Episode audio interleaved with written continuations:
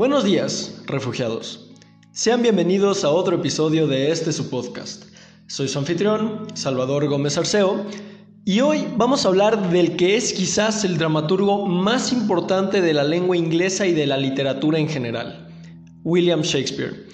También hablaremos de su influencia en las historias que más conocemos nosotros como gente del siglo XXI.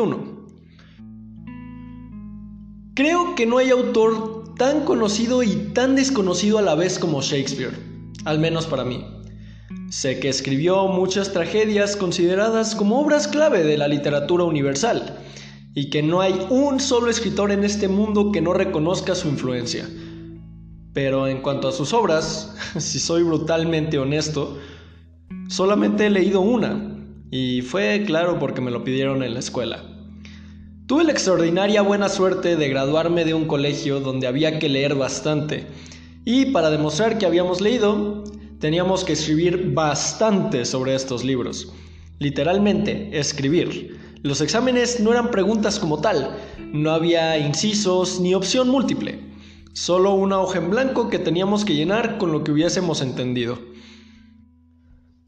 Incluso escribiendo el guion de este capítulo, al escribir Shakespeareano en Word creí que me iba a marcar un error ortográfico, pero ¿cuál fue mi sorpresa al darme cuenta de que Shakespeareano es un adjetivo reconocido en varios idiomas?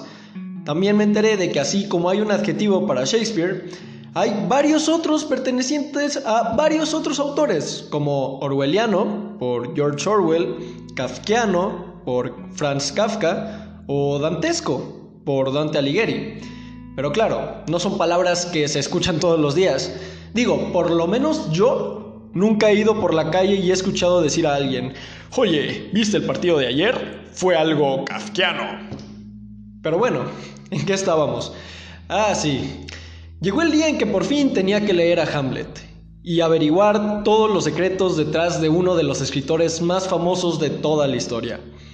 Y después de leer la primera escena del primer acto me di cuenta de que no había comprendido absolutamente nada. Digo, tampoco ayudaba mucho el hecho de que lo estaba leyendo en su idioma original. Y hay pocas cosas más difíciles de entender que el inglés medieval. ¿De aquí salían las grandes historias? ¿De un montón de diálogos que parecían no tener relación entre sí? ¿De personajes que daban monólogos larguísimos antes de morir? De historias donde al final todos mueren de una forma u otra. Digo, hubo partes que sí entendí, como el famoso monólogo de ser o no ser, o los duelos de espada. Pero como prácticamente toda la historia estaba contada a través de diálogos escritos en un inglés antiguo, no comprendí casi nada hasta que el profesor nos resumió la historia.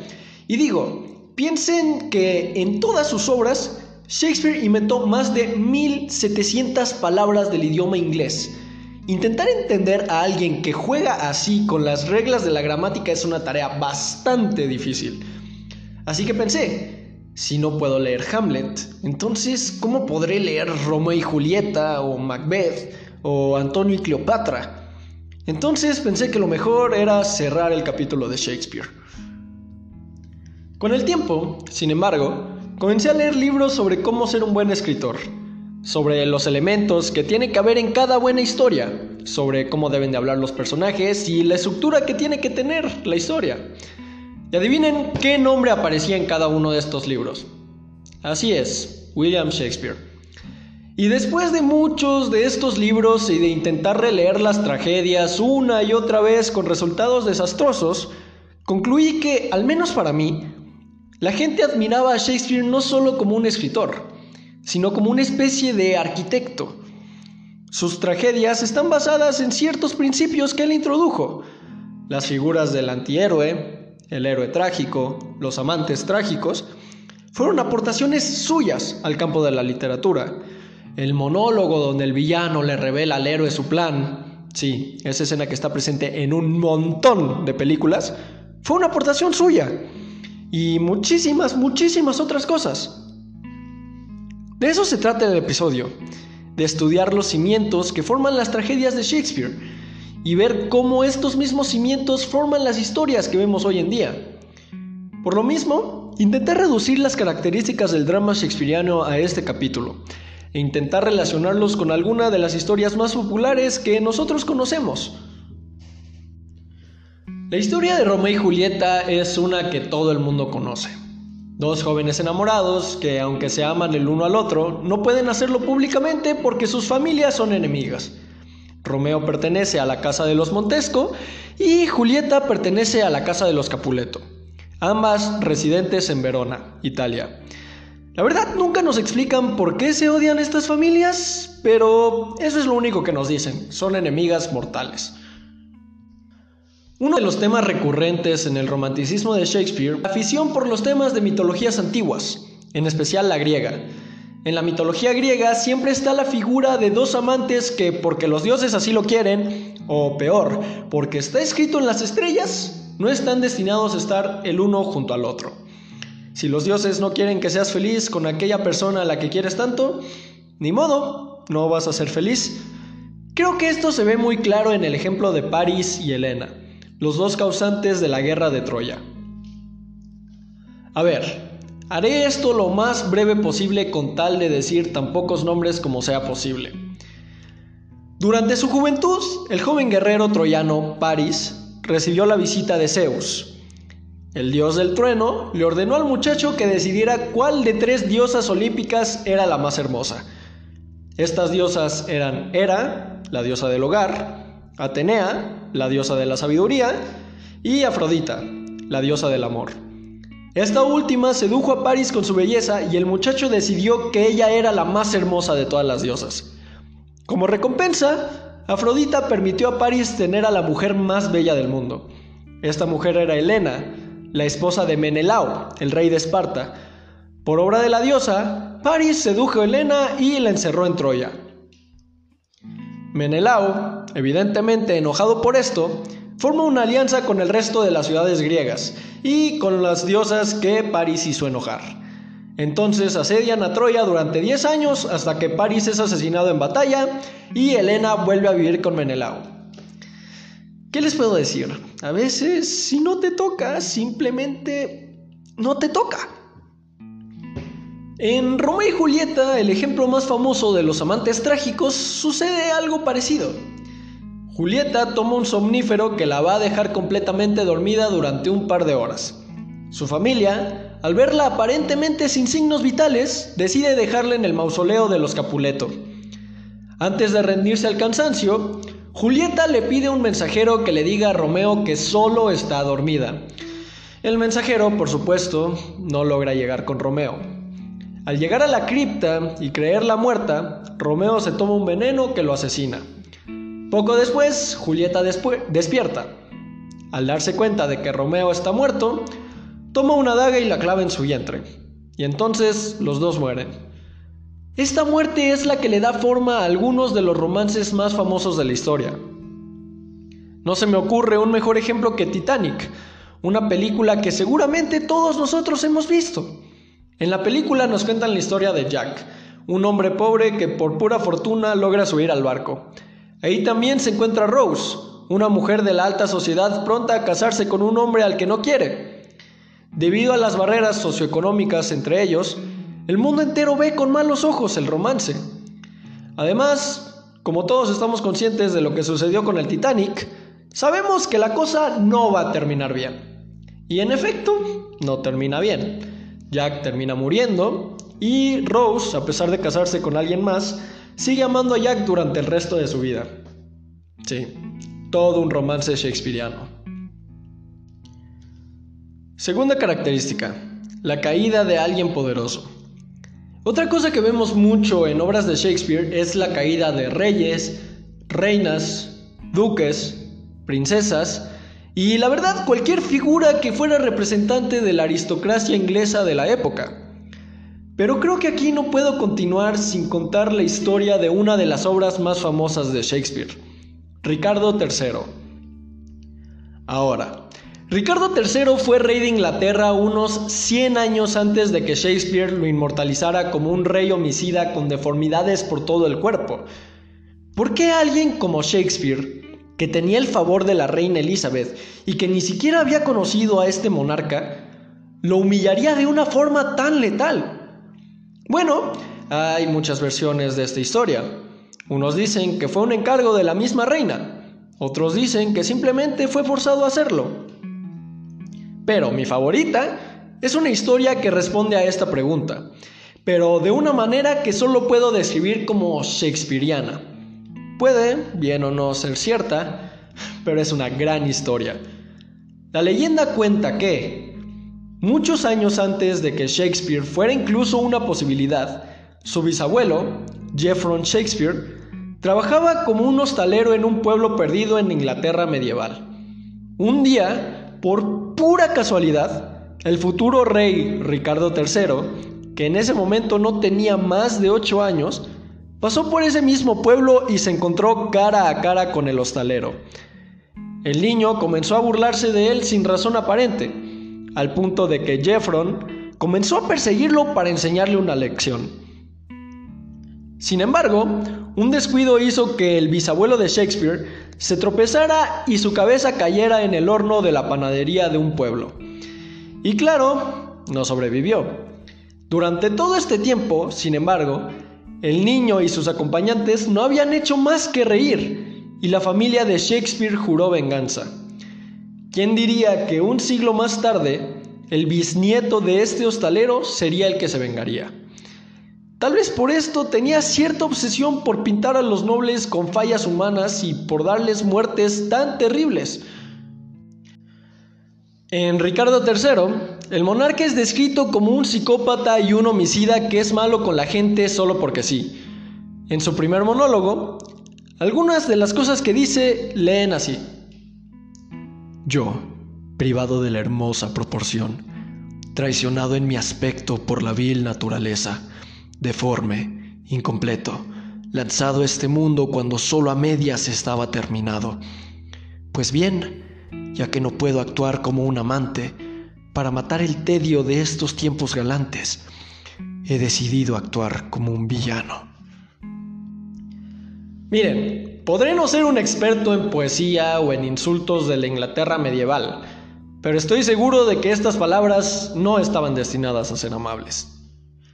Pero además de Ricardo III, muchas de sus historias lidiaban con la vida y muerte de figuras que representan poder. Julio César, que es pintado como un magnífico senador y es el arquetipo de la figura del héroe trágico, es apuñalado por un montón de compañeros suyos, incluido su mejor amigo.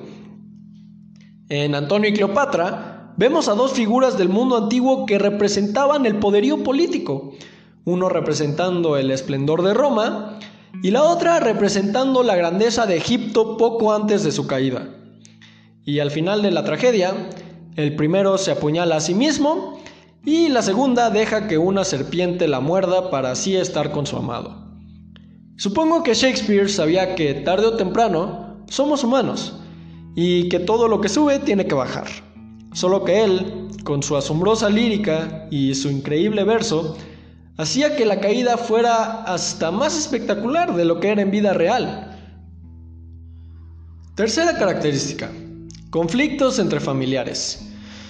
Miren, si soy honesto, la verdad no sé qué problema tenía Shakespeare con su familia, pero algunos de los villanos más desalmados e infames de sus tragedias son los más cercanos a los protagonistas.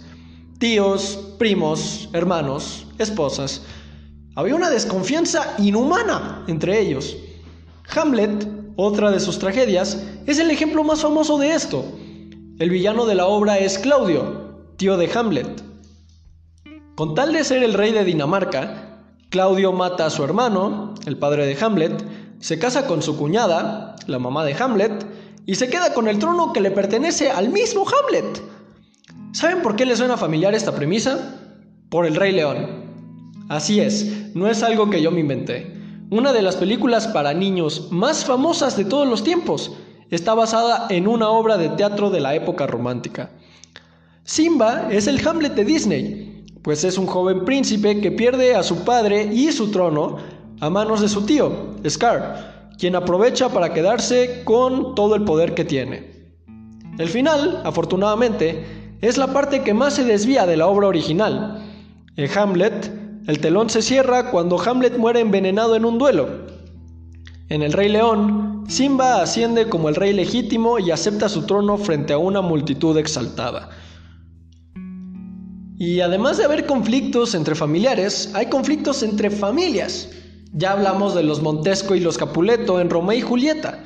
Los debates internos de los personajes vienen a raíz de que aman a su familia y tienen demasiado amor y devoción hacia ellos como para desobedecerlos. Uno de los personajes también más famosos de Romeo y Julieta es Teobaldo, primo de Julieta. Es famoso por ser irritante y por ser el causante de prácticamente todos los problemas en la tragedia. Si está a punto de haber una pelea, él es el que por medio de mentiras e insultos logra avivar las llamas para que la gente se pelee. Siempre reta a Romeo a duelos con tal de que pueda humillarlo y tiene una paciencia bastante corta. Pero esto no excluye el hecho de que sea primo de Julieta y que incluso siendo una familia, quiera ver sufriendo a su prima solo porque sí. ¡Wow! A Shakespeare de verdad le encantaba torturar a sus personajes, ¿no creen? Cuarta característica. Muerte en todas partes. Particularmente en las tragedias, los personajes de Shakespeare parecían aceptar su muerte como una parte inevitable de su viaje. Aunque claro, era un problema serio y causaba inquietud en algunas personas. Pero Shakespeare parecía usar a sus personajes para analizar distintas reacciones de la gente ante ella. La muerte que más recuerdo de Hamlet es Polonio. No es porque me haya impactado el hecho de que Hamlet confunda a una rata con una persona, porque literalmente esto es lo que sucede, sino el diálogo. Estando en preparatoria y leyendo este libro con mis amigos en el salón de clases, Recuerdo que sí nos sacó una que otra risa. Después de que Hamlet apuñala a Polonio, este grita, ¡Ah! ¡Me han matado! y muere. Perdón si parece infantil, pero la línea es graciosa de manera no intencional. Una muerte que es a la vez tan ridícula pero tan trágica al mismo tiempo, y donde los últimos segundos del personaje se viven en agonía. Ese es un extremo del rango. El otro extremo, sin embargo, se encuentra en las muertes que son un poco más dramáticas y llenas de honor. Tal vez la que tiene más honor es la de Julio César en la tragedia que lleva su nombre. Haciéndole honor a la vida real, a César lo asesinan los senadores apuñalándolo una y otra vez. Pero su última escena es él hablando en el Senado ante gente que quiere matarlo, dando un discurso ardiente y hablando con pasión. Antes de morir, Julio César dice algo así. Si fuese cual vosotros, cedería. Si por ventura yo rogar supiese, cedería a ruegos, pero soy tan firme cual estrella polar que fija, inmóvil, par del cielo en la bóveda no tiene.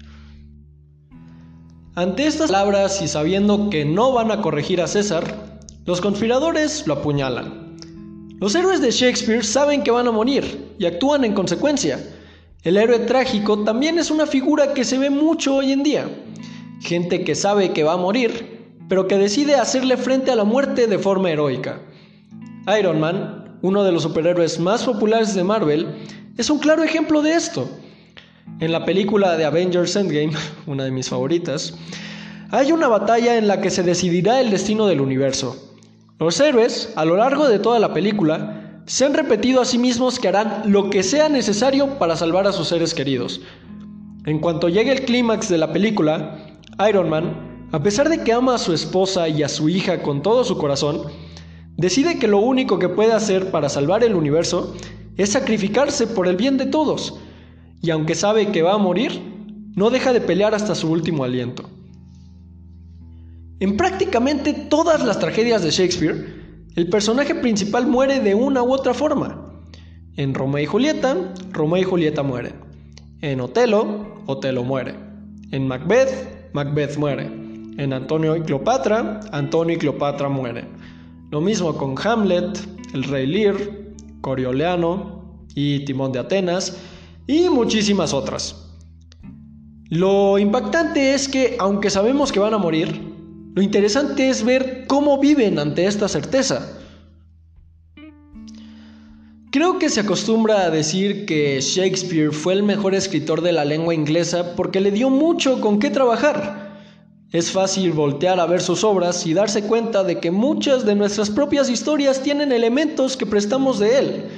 Él fue quien hizo que la muerte, en lugar de ser una experiencia traumática y deprimente, se convirtiera en algo poético. Le dio un nuevo significado a la expresión de justicia poética. Y bueno, a la tragedia, de no ser por él todavía seguiríamos inspirándonos de las tragedias griegas, las cuales, en mi humilde opinión, son quizás los poemas más tristes y pesimistas que hay allá afuera, sin necesidad, claro, de que sean malos. Si alguna vez quieren averiguar dónde están las raíces de nuestras historias más interesantes y más profundas, o simplemente quieren averiguar cómo hablar de modo que puedan hacer que las multitudes los escuchen, lean las obras de William Shakespeare. Van a encontrar duelos donde las palabras son más filosas que las espadas, los discursos, aunque cinco de cada siete palabras sean incomprensibles, son bellísimos. Y bueno, la tragedia está en todas partes. Pero hey, por eso es especial. Sé que por lo menos los escritores buscamos refugio en él cuando no sabemos cómo escribir o de qué escribir. Eso fue todo por hoy, refugiados. Gracias otra vez por escuchar el podcast. Si les gustó el episodio, por favor compártanlo, me ayudarían mucho. Recuerden darle like a la página de Instagram, Refugio Pod. Cualquier duda, sugerencia o comentario, estoy a sus órdenes. Este episodio fue escrito y grabado por mí, su servidor. Y nada, cuídense mucho allá afuera. Hasta luego.